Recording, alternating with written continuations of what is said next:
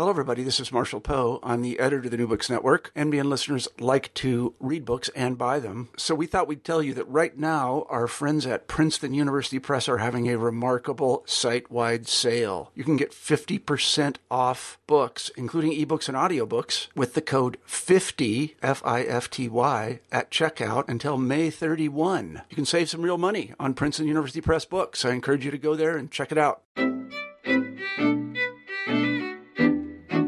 Welcome to New Books in Intellectual History. I'm your host today, Carl Nellis, and we're talking with Jeremy C. Young, Assistant Professor of History at Dixie State University, about his new book, The Age of Charisma Leaders, Followers, and Emotions in American Society, 1870 to 1940, published by Cambridge University Press in 2016. I think this was published at the end of 2016, wasn't it? Yes, actually, technically, the publication date is January 1st, 2017. Oh, just snuck over the line. Well, congratulations on a 2017 publication. Well, thank you. Uh, so, yeah, Jeremy, welcome to the show. Let's start with a little bit more about who you are and how you came to study intellectual history and the history of charisma. What brought you to this project? Where are you coming from? Well, it's interesting because I approached, uh, I guess I would say I approached intellectual history uh, from politi- perspective of political history. Uh, as a mm-hmm. college student, I was interested in presidents in the progressive era, like a lot of college students are. And I went to graduate school at Indiana University, uh, determined to write a biography of Woodrow Wilson. And mm-hmm. despite the fact that there had been half a dozen marvelous biographies of him already written. Yeah. And uh, my advisor, Michael McGerr, uh, was smart enough to recognize that both that there wasn't really a point to me writing that book, and second, that there was something that I wanted to say that hadn't been said before. And so he just encouraged me to think really deeply about what it was that really attracted me to all of those presidents. Mm-hmm. And what I realized was that it, I was primarily interested in the way the sort of emotional response that I and, and really that Americans in the Gilded Age and Progressive era had to these charismatic political figures. Mm-hmm. And when I started to investigate, I discovered that it wasn't just political figures; it was religious leaders, uh, social movement leaders. That there was a unique emotional connection between leaders and followers in the Gilded Age and Progressive era. Mm-hmm. And yeah. so I became interested in in trying to figure out why that was and what effect it had on uh, on ideas and really on modern American society. So, when did the pieces start to really fall into place and look like the structure of the argument that you have now? Oh, um, that's a good question. Well, I would say that the research, the research in some ways was the easiest part, and the argument in many ways was the hardest part. Yeah. Uh, yeah. The, the research was was easy because I was looking at sources that had been readily available and that no one else had particularly been interested in before. I was I was yeah. looking at basically letters and testimonials that people wrote about their experiences following charismatic leaders and what it meant mm-hmm. to them and why it moved them. These sources have been available for a long time. There's a nice collection of a few hundred of them in the papers of Billy Sunday. Uh, there's a much larger collection of several thousand in the papers of William Jennings Bryan. There's another collection in the papers of Eugene Debs. There's a published collection of oral histories about followers of Marcus Garvey, and just on and on. There's a number of these these sources, and no one had really used them in the way that I wanted to use them because I just wanted to ask these people, these ordinary people writing these letters and testimonials, right. why is it that you wanted to follow these these these leaders, and what did it mean to you? And what I discovered was that it meant a great deal to them it was a transformative life experience. It, it they described themselves as being becoming new people, um, conversions that lasted for a lifetime, including secular conversions to political parties. And so the question was, what was new about this? What mm-hmm. made it charisma, and what? How did it affect modern society? And that was the hard part. It was trying to figure out what exactly I meant when I said the word charisma. Right. And ultimately, the conclusion I came to was that I meant, meant three different things, three overlapping things. Uh, first, that charisma was a unique style of public speaking, which Americans called personal magnetism in the late 18, 1800s and early 1900s.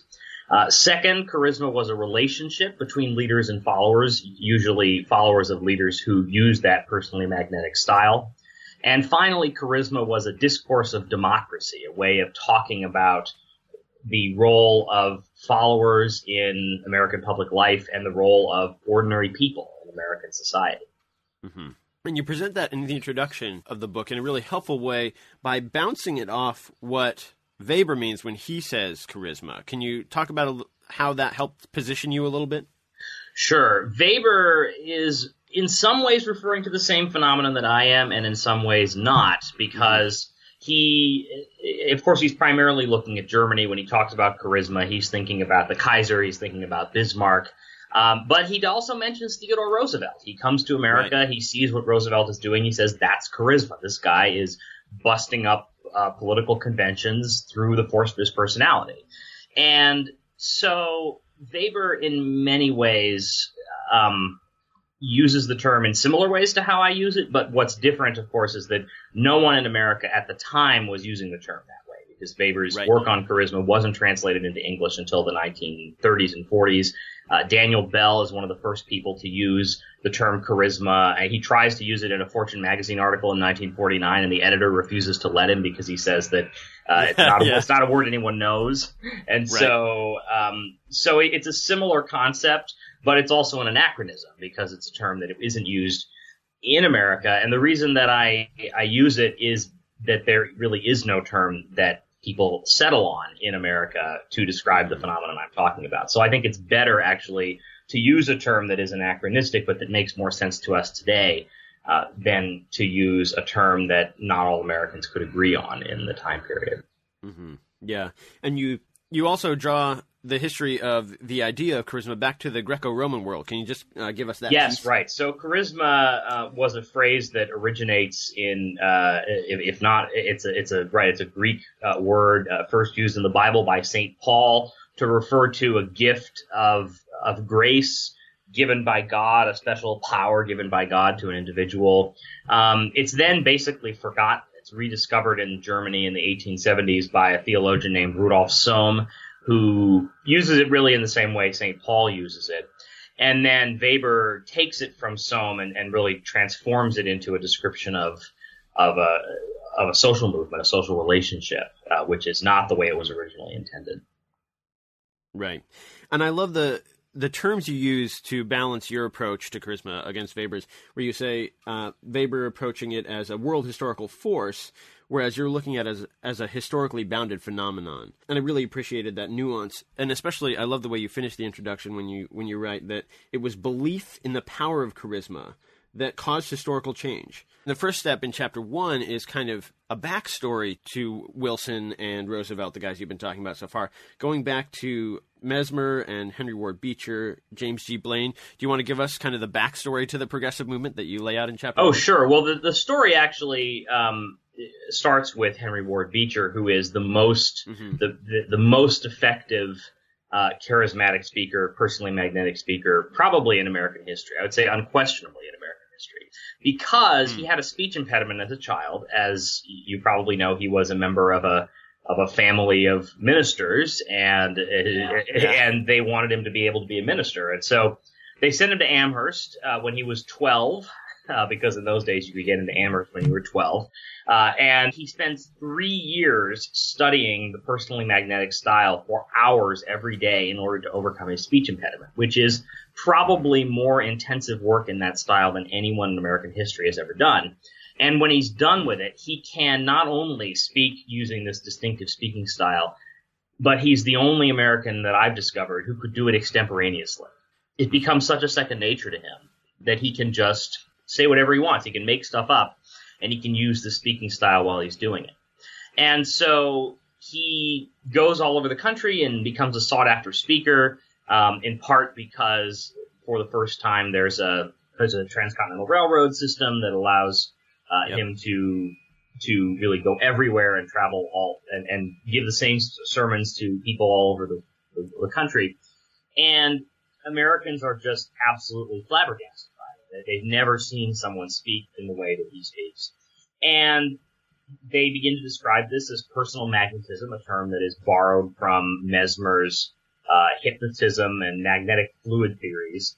Uh, because because right, they right. because they don't understand that it's coming from this textbook that he studied out of, that it's coming from a from a particular speaking style. and so they assume that it's just something innate in, within Beecher, and mm-hmm. He he gives these speeches and he sort of creates this movement, and then everyone starts doing it. James Blaine begins to do it, although he doesn't use the same speaking style.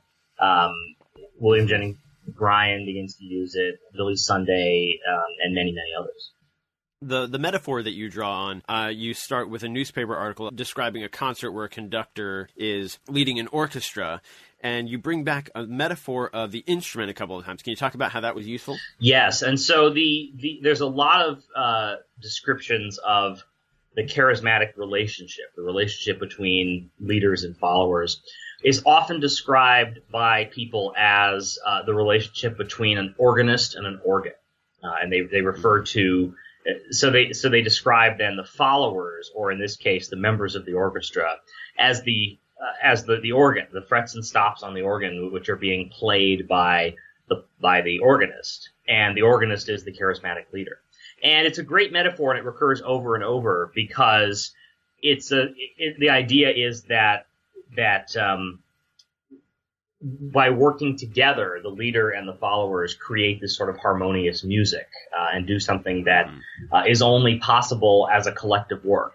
Uh, in the same way that uh, an organist can't make beautiful music without it, without an organ to respond to his his touch or her touch. Th- that I think is the central the central concept there. Of course, it also describes uh, the followers as passive in the way an organ is passive, which right. which really I think I ultimately argue is not the case. I argue that the followers are are more in control of the leader follower relationship, certainly than an organ is of the organist organ relationship.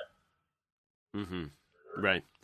The other thing you do in chapter one that I really appreciate is the way you lay out uh, the the context in which Beecher's techniques, his what you call his his artifice, and his engagement with emotion, the, the cultural context in which it could become such a powerful tool for, for him. And there's there's even a little history of technology piece, as you mentioned with the railroads. I love how that sets up what comes back at the end of the book, and I want to make sure we come back to what's going on with mass communication at the end of the period you've chosen. Sure. Because almost what I saw for, for your periodization, choosing 1870 to 1940, was almost uh, based in technology.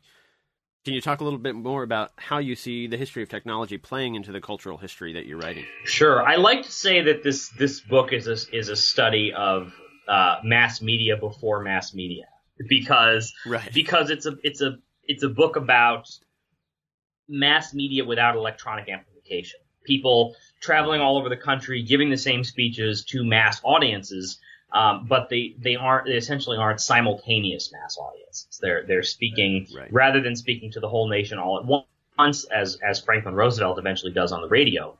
They are speaking to individual crowds, but giving the same speech over and over again. And so, it, it the history of technology does influence this a lot because the the development of the railroad, the development of uh, certain sound engineering technologies to amplify the voice, um, do make it more possible for these figures to speak to larger audiences and more national audiences.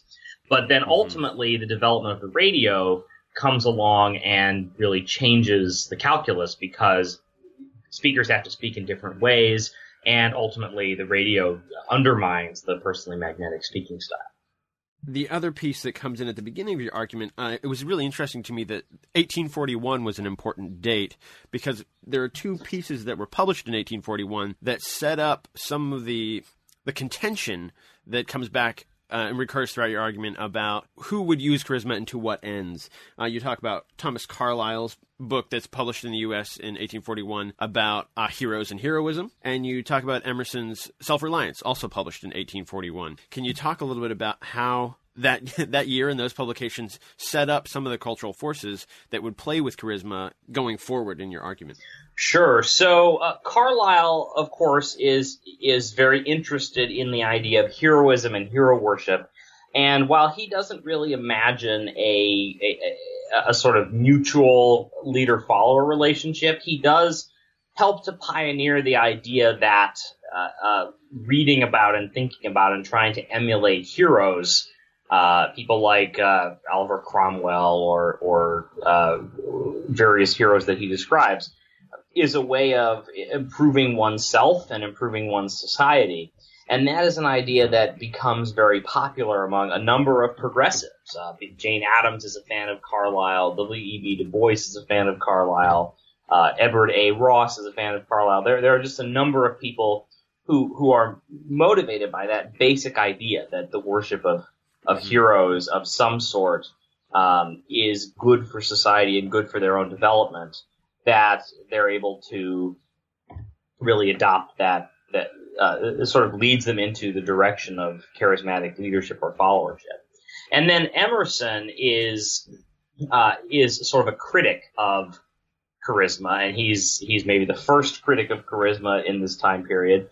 Uh, and he, he, he talks about how he's sort of frustrated with Andrew Jackson and how how charismatic he is and how people are are are seduced by his magnetism, even though Emerson is not a big fan of Jackson's.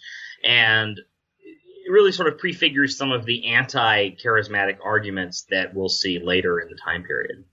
And then you wrap up uh, chapter one with fears about charisma in relation to sexual anxieties and, and fears of sexual predators being able to make use of personal magnetism, which I thought was really interesting in terms of especially how it brought Beecher down. Can you just give us that before we step into chapter two? Oh yes, absolutely. Well, that that was a fear that I think was was founded in a lot of truth because, of mm-hmm. course, Beecher used his his incredible magnetism to seduce basically every woman in his in his uh, parish. That's an exaggeration, uh, but not a huge one. I mean, he was this was a common move on his part was to uh, to seduce, especially the wives of his assistant pastors, something he did more than once.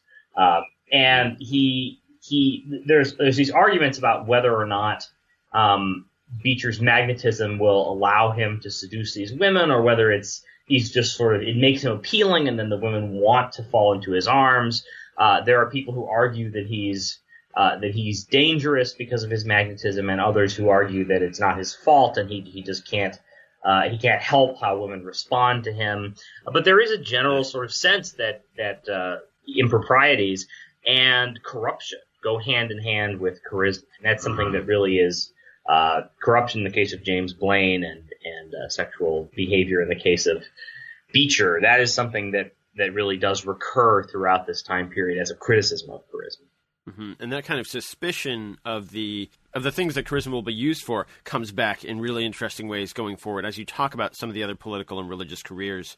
Let's talk about uh, where you start chapter two with James Rush, who he was and how he influenced the especially the style of charisma. Yes, James Rush was probably the most important figure in the development of the personally magnetic speaking style. Rush was the son of Benjamin Rush, the signer of the Declaration of Independence, and he mm-hmm. was a medical doctor, uh, and he was fascinated with uh, the human voice. And he writes a book called The Philosophy of the Human Voice in 1827 which is basically partially a, a proto-linguistic text, a, a, linguistic phonology text, uh, in which he breaks down the the uh, the, the ways that uh, words sound and the ways that uh, they should sound. And part of it is his attempt to connect uh, the certain vocal techniques with certain emotions, to express emotion through public speaking by using certain techniques that reflect those emotions.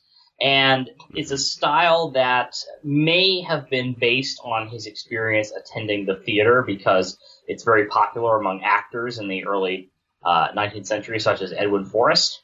But it's also a style that is uh, that is really idiosyncratic and based on uh, Rush's own personal tastes in public speaking.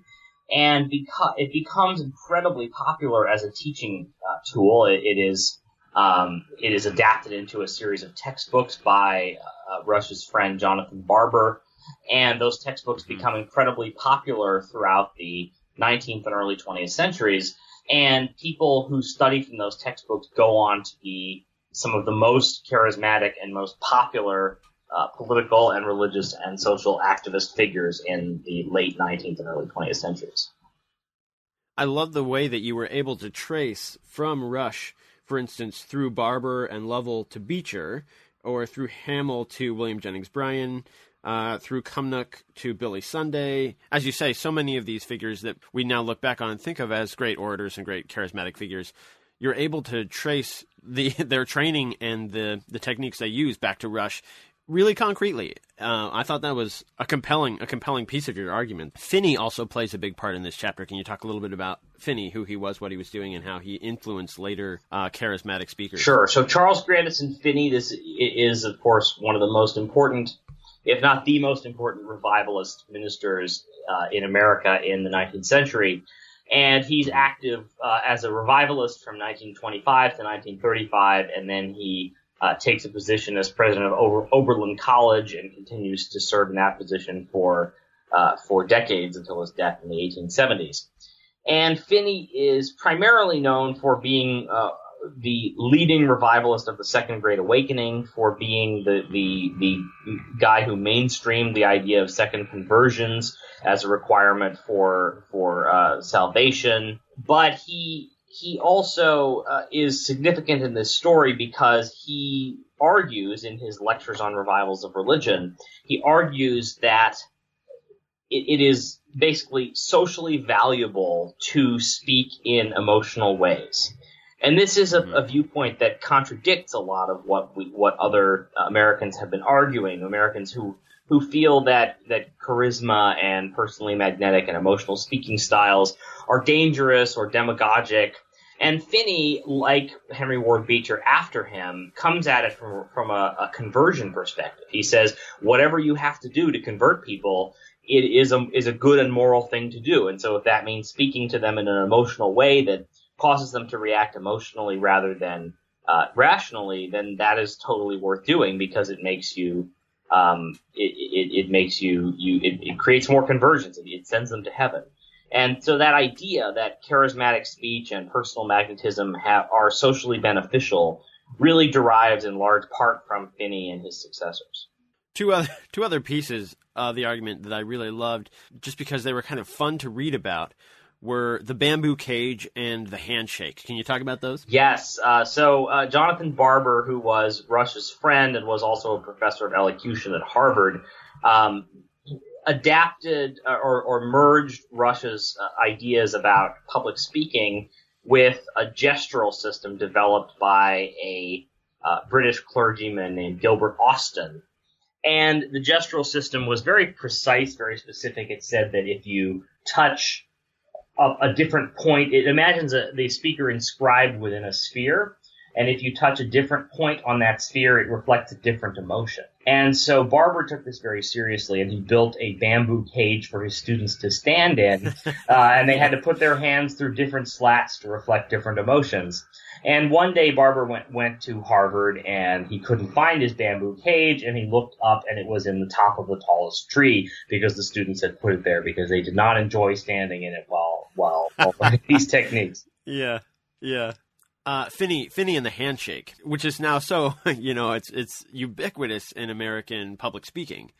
Right. So the idea that uh, one of the key components of of the charismatic relationship is that after the public speech is given by the charismatic leader, there is almost always an opportunity for the followers to shake the leader's hand. And this handshake uh, which in some cases, in Billy Sunday's case, for instance, is is very uh, much integrated into the service. If you convert, the way you convert is you walk up to the front of the room and shake Billy Sunday's hand. So it's a reward for conversion.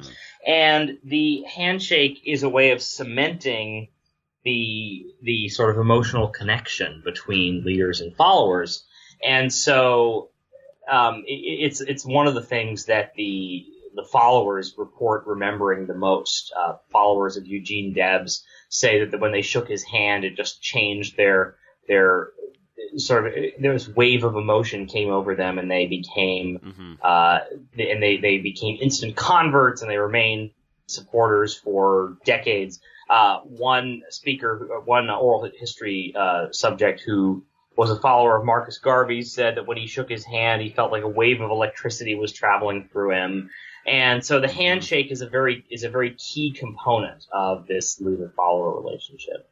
I'd never heard a history of the public handshake before, so seeing this go go back all the way to Finney was was really fascinating. Another big piece of this chapter that moves the focus slightly away uh, from the speakers and even away from the followers on an intermediary figure is the section of the chapter on the organizers and especially Pond. Can you talk about that piece of charisma a little bit? Yes. So James Burton Pond, who was a Civil War veteran, uh, major in the Civil War, uh, became a the, the, most important lecture manager on the Chautauqua circuit in the late 19th and early 20th centuries, and he was basically uh, represented a number of, of clients. He, for a while, he owned a Chautauqua lecture circuit, um, and his role and the role of people like him was to essentially create audiences and, and smooth out the kinks when it came to uh, speakers touring, that trying to organize these national speaking tours to to speak in front of a national audience was difficult, and so a lot of people hired figures like Pond to uh, do that for them, to to pave the way and and make it so that they could go speak and be guaranteed of an audience, so that there was someone to negotiate contracts for them, so that they didn't have to do it themselves, mm-hmm. and what's fascinating about these uh, these managers is that and, and, charismatic organizers is that in many cases they were not true believers in the people that they were helping. Uh, Pond right. Pond talks about uh, the, how he sort of, sort of screwed one of his clients out of a fee, and how he convinced another client who was a political activist and was trying to speak to large audiences that he should speak to smaller audiences in order to make more money. Um, and uh, there's a fascinating story that uh, Elbert Hubbard, one of one of uh, uh, Pond's clients, relates, uh, which is that uh, one one day Pond and Hubbard were on tour, and there was a policeman who showed up to collect a fee that they were supposed to have paid and hadn't paid, and Pond responded by kicking him down the stairs uh, and then and then leaving town on the midnight train. So it was kind of a rough and tumble experience for these organizers, and and uh, no, not for, for for Pond more than for anyone. So the stage is now just about set for William Jennings Bryan and, and Wilson and Roosevelt. But before you leave chapter two, you talk about who gets left out of charisma and why charisma, for instance, wasn't was a field that was cut off, particularly from uh, women speakers and from black organizers and, and speakers and orators. Uh, and the relationship between the idea of charisma and charismatic relationships between leaders and followers and these other people, movement speakers, how they tried to access the power of charisma and what their experiences were. Before we move on, can you talk some about that section of your, your research? Absolutely. So, charisma, I wouldn't say it was cut off from women and African Americans, but it was there was definitely a lot of resistance uh, from right.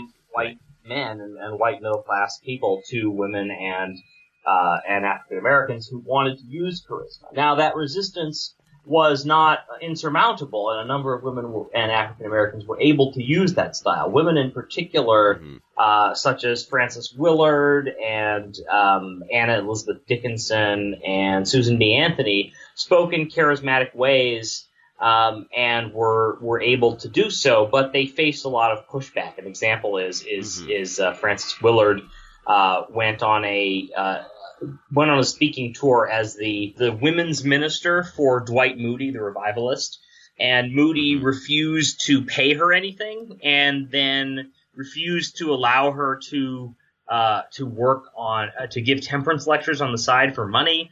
Uh, and ultimately, she had to hmm. quit because she described it as a straitjacket that was too straight, uh, the, dealing with him.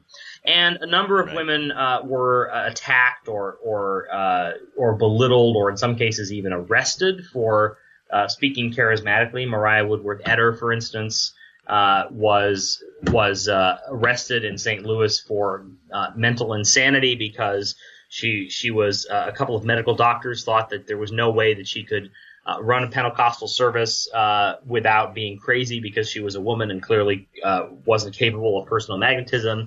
Uh, and and women had to deal with a lot of those things, and a lot of them sort of adapted to the styles that, uh, or to the to the uh, sort of more traditional female styles of speaking, and others found ways to persist without uh, challenging so directly these sort of stereotypes of charisma as white and male were. As far as African Americans, uh, there were charismatic African Americans, a number of them. Uh, uh, mm-hmm. Booker T. Washington is a good example, and one I spend a lot of time on in the book. But for the most part, uh, the difficulty for charismatic African Americans was was that they were they were attacked not for being charismatic, not for speaking publicly, but they were attacked right. if they used that speech to advocate for racial equality. So Booker T. Washington was able to speak charismatically and not be attacked for it because he was not really advocating for racial equality. But other figures uh, who were uh, were were not were not able to uh, were were much more challenged by uh, by white audiences. And um, I actually found this book because of your recent piece published in Black Perspectives on uh, the relationship between black Orders and charisma, which, uh, if, if anyone wants to check that out, gives a, a, good taste of what's going on in the book and, and what your work is like. The next chapter is the one you mentioned earlier, where you really turn your focus toward followers.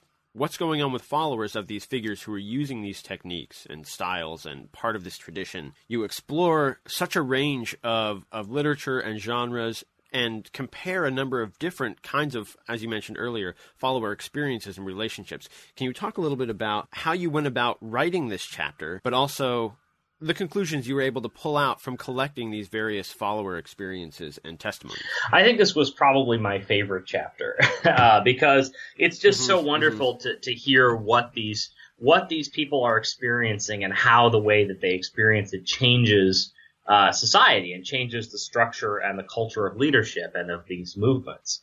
And so the way that I wrote the the, the chapter was was really just to to go to these archives or uh, in many cases the archives I was using were available on microfilm uh, and so to simply use use them um, uh, use the sources that I was able to find and just read what people were saying about uh, the leaders that they were following and how they described their that followership, and then simply describe it and write it down and explain how it affected people's lives and how it affected society more generally. So I used these these collections uh, on the three major collections I used were letters written to Billy Sunday, letters to William Jennings Bryan in 1896, and letters written to Eugene Debs. But then I used a, a, mm-hmm. probably a half dozen other collections in addition to that, which were smaller. And I just I read the sources. I I, I simply uh, looked for similarities and described and differences and described what those were.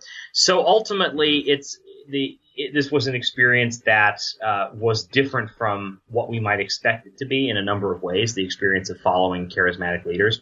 For one thing, most Americans who followed charismatic leaders did not see themselves as participating in some sort of societal change. They saw it as a response to to their own personal internal crises or failings. People talk about uh, how they need to follow a charismatic leader because they've been serving the devil in their own lives. They don't talk about uh, they don't talk right. about industrial capitalism. They talk about their their own experiences in that way, and mm-hmm.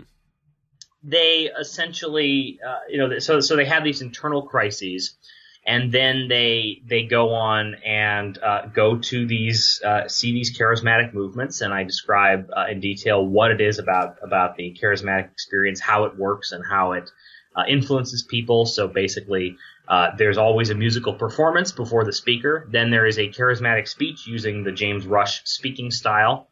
And, yep. and then finally there is the handshake. And there are some other components uh, in certain examples, but those three are there all the time.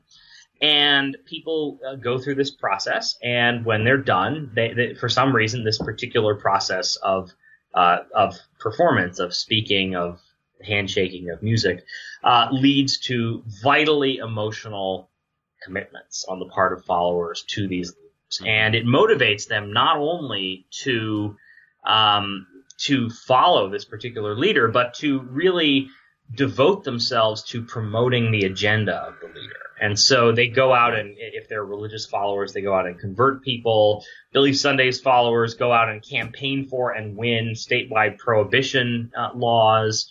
Um, William Jennings Bryan's followers give up their businesses and uh, go campaign for him full time, or they name their children after him. And ultimately, simply by following these charismatic leaders, followers change the culture of leadership because they promote the leaders who are the most uh, charismatic, who appeal to them the most, whose combination of charisma and ideas is most attractive to them. And that is really a mechanism of change. I think it's a way that that uh, uh, that society changes during this time period is by people simply following leaders who inspire them, and then those leaders become more prominent and more, successful, and their ideas are advanced. Mm-hmm. I just found it so interesting the way that you approached even criticisms of charismatic followership at the time that were focused on it as frenzy or hysteria, or you know, kind of a a dissipation and waste of American energy and, and wealth and, and, and commitments. And the way that you're able to, from all these archives, extract and, and analyze the ways in which charismatic followership was actually translating these internal individual longings into political action and, and the ways in which charismatic followership was actually an empowering of ordinary Americans and not a stripping away of power or agency in a way that, as you said earlier, belies the kind of instrument metaphor where these people are just passive. It's actually activating them in a really uh, interesting way. I also really appreciated this chapter. I thought it was a powerful piece of your argument and and part of what makes your book really worth reading. The next chapter, you really dive into some of that backlash and examine a couple of different perspectives, kind of of analysts of the of the personal magnetism and the charismatic leader follower relationship. Uh, starting with Watterson, and then Le Bon and William James, can you talk about their different perspectives on what was going on with the charismatic relationship? Sure. Well, Henry Watterson, who was the uh, Democratic politician and the editor of the Louisville Courier Journal, was probably the most implacable opponent of uh, charisma and personal magnetism. He spends his entire career attacking it, describing it as hysterical screaming, uh, which of course is a, is a, is a sort of feminizing term at the time. Um, mm-hmm. and uh, and actually, there's a, there's a wonderful editorial in which he has the unpleasant task of having to defend uh, Alton Parker as a Democratic presidential candidate against Theodore Roosevelt, because of course Alton Parker is one of the most colorless people you'll ever see in politics. And his argument is exactly that because Alton Parker is so colorless that that makes him a good candidate. He says he says that he's right. he's he's as plain and unpretending as an old shoe, and he fits like one and wears like one, and that's good.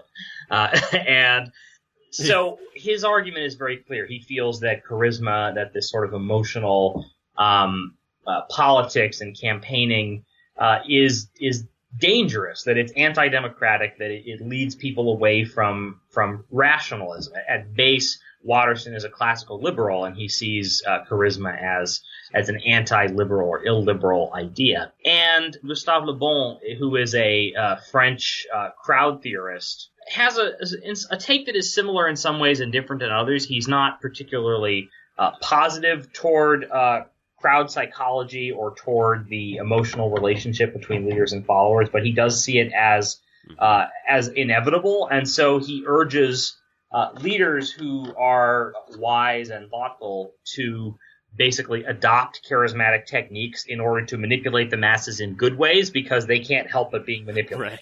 And William James writes a review of that book of the of the crowd, and he really sort of picks it apart. He says that Le Bon is assuming that uh, all crowds are are stupid and thoughtless, um, and that that's a mistake, and that crowds are made up of people who are thinking about what they're doing, who are considering uh, the reasons that they choose various things, and that we should take crowds more seriously as as intellectual bodies than Le Bon does. And the rest of the chapter investigates uh, several people who do exactly that yeah, can we talk about Croly and Hubbard, two two figures that I've never studied before? You know, names come up here and there, but reading the way that they the the part that they play in this narrative that you're putting together was really interesting. Let's talk about Croly and Hubbard and who they were and what they were doing. Sure. So Herbert Croly uh, was the uh, editor of the New Republic and of the Architectural Review. He was a, a major progressive journalist and philosopher, and he writes a book, The Promise of American Life, in 1909, which uh, is viewed by most progressives as the sort of Bible of progressivism.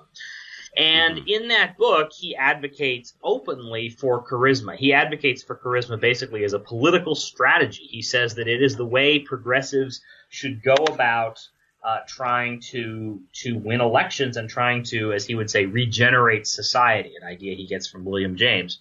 Uh, he he mm-hmm. thinks that uh, he, what he calls the democratic Saint Francis or an imitator of Jesus uh, should arise and basically inspire Americans to follow progressive ideas. He thinks that progressivism can only succeed if uh, if its leaders adopt uh, inspirational techniques and emotional techniques rather than focusing strictly on ideas. Um, he has a surprising counterpart on the conservative side of things in Elbert Hubbard. Hubbard was an atheist. He was a New Thought practitioner. Um, and he was a he was a conservative. He was a big fan of big business. He was a union buster. Um, and he also, on, most conservatives at the time were opposed to charisma because they saw it as a way of empowering the little guy against against big business. And Hubbard sees it differently. He sees charisma, uh, and I talk about his message to Garcia and his uh, his yes. description of his his uh, biography of Jesus, the man of sorrows. Um, and Hubbard sees charisma as a way of inspiring people to to follow the established order, uh, inspiring them to sort of uh, stay in line and, and not try to change things. Um, and he uses uh, a very interesting technique of of basically uh, written charisma, writing books about uh, about heroes and leaders eh, who are supposedly going to inspire ordinary workers to act just like them and that's his way of of convincing, trying to convince uh, people to become conservative through charisma. It's not a, a solution that really is ultimately borne out. Uh, conservatives tend to turn against charisma in, in the 1910s and 20s, but uh, there are some, including Andrew Carnegie and John D. Rockefeller Jr., who are convinced by Hubbard that charisma is is something that can u- be used to sell conservatism. Mm-hmm. I really loved the way that you also went to looking at the labor radicals and their suspicion of charisma as well, with some significant exceptions. Can you talk about the figure of the martyr and the agitator in labor radicalism? So, labor radicals are generally opposed to charisma because they see it as a way of co opting movements and of creating false consciousness. But they're comfortable with martyrs like the songwriter Joe Hill uh, and you can mm-hmm. understand why because martyrs are dead, and so they can't really uh, they can't really manipulate yeah. people into yeah. being pro corporate.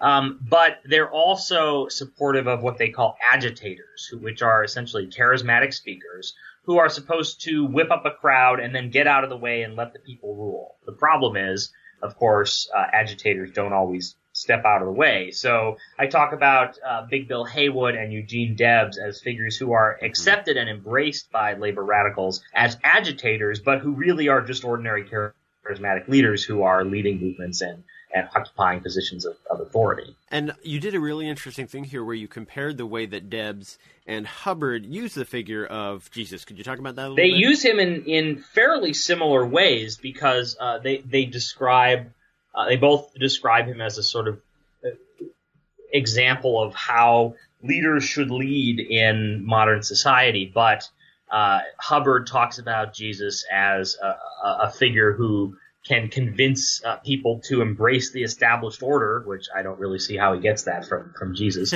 and and uh, and Debs sees him as someone who as basically a socialist, a, a proto socialist. Mm-hmm. Um, and so they, they both see him as, as a figure that can be used effectively to win people over to their ideas, but they have different ideas that they want to use him to win people over to. And that seemed so powerfully to me to encapsulate kind of what you're doing with charisma in your argument as a whole. Different camps use the techniques or the powers of the figure at hand for opposing ends at the same time that there's also groups in both those camps that are suspicious of the of the means of charisma right. of these kinds of relationships. So to close our discussion of the book, this isn't going to take us right to the last chapter, but let's talk about um, chapter five, the rise and fall of progressive charisma, with Roosevelt and Wilson, and how they were attempting to use this tradition of charisma that's at this point pervasive. Sure. So Roosevelt and Wilson uh, basically decide. Roosevelt, in particular, in in 1912, and Wilson. Uh, really not until later in his career in, in 1919 when he's trying to sell the League of Nations. Uh, they decide that they want to use charisma as a way of getting, basically getting elected. They, they buy into Herbert Croly's idea of charisma as a, um, as a sort of uh, way of, of taking over politics, uh, as, as a, a, force that can counteract the, the established uh, political order, and it doesn't work for them. And ultimately, mm-hmm. it, I argue that it doesn't work for them because they don't really understand what charisma is about. William Jennings Bryan says, uh, if you speak to the multitude and they do not respond, do not despise them, but rather examine what you have said because the, mankind deserves to be trusted. And that's not the approach that the progressives take. The approach, the progressives are, uh, as many historians have acknowledged, are elitist. Uh, they see the, uh, their role as educating the public rather than reflecting the public's ideas. And so Theodore Roosevelt uh, doesn't doesn't recognize that it's his job as a charismatic speaker to get in front of audiences and shake their hands. He tries to use a, a newspaper based uh, campaign instead, where he gives a speech and it gets printed in, in the newspapers. Woodrow Wilson uh, basically refuses for most of his career to speak in a charismatic way because he feels that it's that his job is to teach people uh, how to how to be different rather than to reflect their own emotional responses and, and intellectual responses to, to politics. Ultimately, and, and actually, there's a wonderful uh, piece that I found, a, a newspaper editorial about him, where they they they tell us this wonderful fictitious story about how Wilson was speaking in front of a pitcher of ice water and no one could tell which one was the pitcher of ice water and which one was the president. yeah. uh, and so ultimately, because they are not able to accept that charisma is a mutual thing, that it is something directed by, in many cases, the followers, that the organ plays the organist just as, as the organist mm-hmm. plays the organ, uh, they aren't really able to, to use charisma effectively one of the questions that you engage in this chapter, which um, just brought your work into the present moment for me, was the question of whether charismatic leadership could replace uh, party function, political parties, and how important that question was to Wilson and Roosevelt. Do you want to maybe to wrap up? Do you want to give us a little meditation on uh, on the roles of charisma and party function and how some of those questions directed action for Roosevelt and for Wilson and and why it'd be worth going back and revisiting this history with a with a careful eye for today. Well, ultimately, as I discuss in the final chapter, ultimately charisma doesn't replace party function. Charisma is adapted into mm-hmm. party function, and that's something that that happens with uh, with Franklin Roosevelt more than anyone. Uh, that he's able to to adapt the, the, sort of basic idea. He doesn't use the speaking style. The speaking style ultimately does not become a permanent uh, part of American culture, largely because the radio supersedes it. It's, it's not a, a, very popular style on the radio.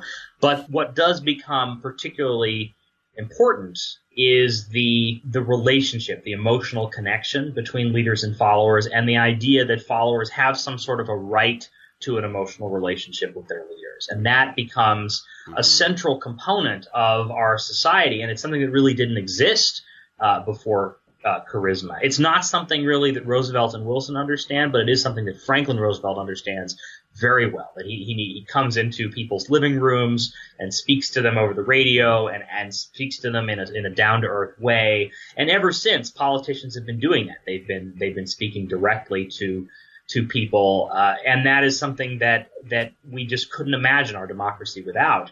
And that ultimately is the argument of the book that simply by following these charismatic uh, leaders and by elevating them to positions of prominence because their movements are large and because they've they've swelled, that uh, that followers are able to change the culture of leadership away from a culture of emotional distance uh, which per, per, was pervasive before the 1880s, where politicians weren't even supposed to run for office or or, or communicate in any way with voters, changing that culture to this culture of emotional availability which pervades our system today, uh, and which I think is a central element of our democracy that we take for granted.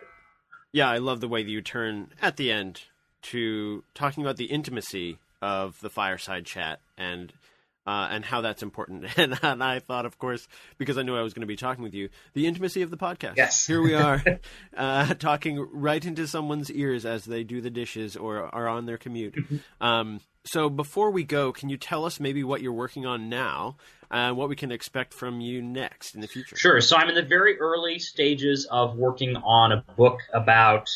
Um, about alternate realities in American culture in the 19th and 20th centuries. So I'm trying to uh, figure out why it is that so many Americans in different capacities, science fiction writers, philosophers, confidence men, uh, uh, people who who were uh, performing on the stage, uh, embraced the idea that the world is not real and that there is some sort of secret hidden reality available only to a select few, uh, and that they they of course are among that select few. And so I'm looking at a variety of different figures. This is a very this is in the very early stages, but I'm pretty excited about that Right. project, and I think it could be very interesting. Alternate realities in American culture. That's great. Well, I'm I'm also a big fan of, of science fiction and the history of science fiction, so I will be following along, and I can't wait to to read that. Well, maybe we can do another another interview when that one comes out. Perfect. Yeah, let's. So again, uh, Jeremy, thanks so much for uh, joining us on New Books in Intellectual History. Well, thank you for having me.